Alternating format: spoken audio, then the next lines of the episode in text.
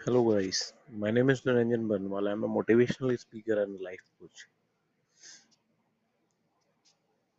मैं मेरा नाम निरंजन बनवाल है और मैं एक मोटिवेशनल स्पीकर हूँ लाइफ कोच हूँ मैंने दोनों को इंट्रोडक्शन दिया है ताकि आप मुझे अच्छे से पहचान पाए समझ पाए मैं आपका जो ये मेरा पहला पॉडकास्ट है जिसका टॉपिक है win win attitude win win attitude के बारे में बताने से पहले मैं जानना चाहूँगा। आप सभी लोग हर फ़ील्ड में कहीं ना कहीं वर्किंग होंगे और हर इंसान चाहता है मैं कभी भी फेल ना हूँ। ठीक है?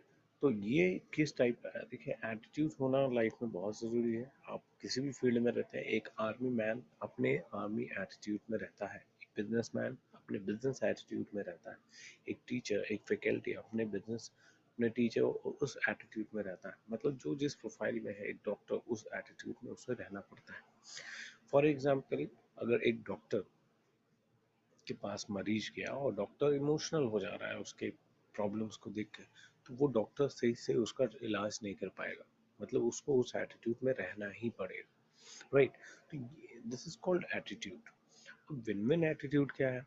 विन विन एटीट्यूड ये है कि एक ऐसा एटीट्यूड जहाँ पे हमारे आ, हारने की संभावना ना हो। हम ऐसे सिचुएशन में जहाँ पे हम कोई भी डिसीज़न लिया जाए कहीं से भी कोई डिसीज़न लिया जाए उस फ़ील्ड में वो आपके लिए जीत का सबक बने आपके रिजल्ट्स का कारण बने आपके अच्छे रिज़ल्ट मिले। तो विन विन एटीट्यूड जो है कैसे डेवलप किया जाता है, क्या होता है, कैसे सिचुएशन क्रिएट की जाती है, उसके बारे में है।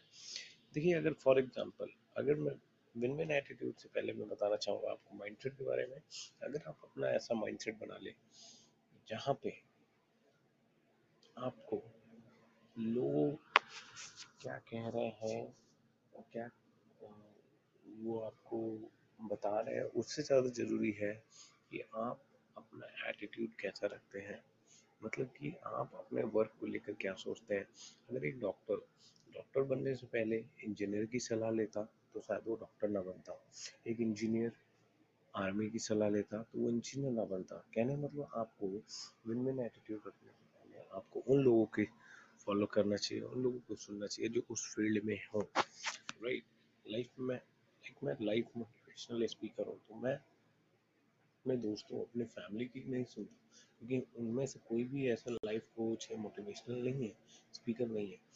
मैंने उन लोगों की सुनी जो लाइफ में कुछ आगे कर रहे हैं मोटिवेशन लाइफ कोच हैं। तो ऐसे सिचुएशन में जब हम एक ऐसा इन्वायरमेंट बना लेते हैं जहाँ पे आ, कोई भी गार्बेज हमारे दिमाग में नहीं आता तो सब कॉन्शियसली हमारा माइंड उसके लिए प्रिपेयर होता है जो चीज़ हमारा डिज़ायर इच्छा है। अब वो डिज़ायर इच्छा पूरा करने के लिए आपको एक्शन चाहिए। एक्शन जब आप करते हो, आपको निराशा मिलती है। बेसिकली, फॉर एग्जांपल, एक चीज़ बताना चाहेंगे कि हमको लगता है, जब हम रिग्रेट करते हैं कि हम कोई काम, जैसे आज एक बच्चा जैसे पढ़ाई करने के लिए उसका आज एक बच्चा कभी पढ़ता नहीं था, लेकिन अचानक उसका मन हुआ कि आज से मैं पढ़ाई करना स्टार्ट करूँगा। लेकिन जब वो अपने रूम में गया, कमरे में गया तो हर एक चीज़ अस्त व्यस्त। थी ठीक है तो सबसे पहले उसने एक एक चीज़ करके जो है सेटल करना स्टार्ट किया, अलमारी में कपड़े रखने स्टार्ट किए, कुछ चीज़ों को मतलब उसने हर जगह सेटल किया। और इसी चीज़ों में उसका पूरा दिन निकल गया। लास्ट में उसके पास दो सिचुएशन थी, ये सोचने के लिए कि आज का दिन पूरा मेरा इसी में निकल गया है। ठीक है तो मैं तो पढ़ नहीं पाया। अगले दिन वो रिग्रेट लेके बैठता, वो पढ़ाई को बंद कर देता, क्योंकि उसे लगा टाइम वेस्ट हो गया मेरा। जो मैंने आज सोचा था वो हुआ नहीं।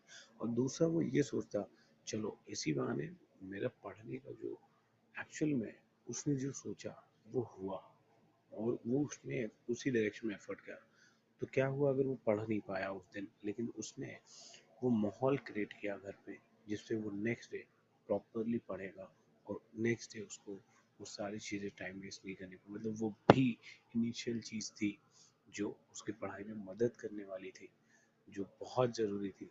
अगर वो ये सोचेगा तो वो रिग्रेट नहीं करेगा और नेक्स्ट डे से वो अपना काम स्टार्ट कर सकते इसी तरह से हमारी लाइफ में होता है। यही है win win attitude thank you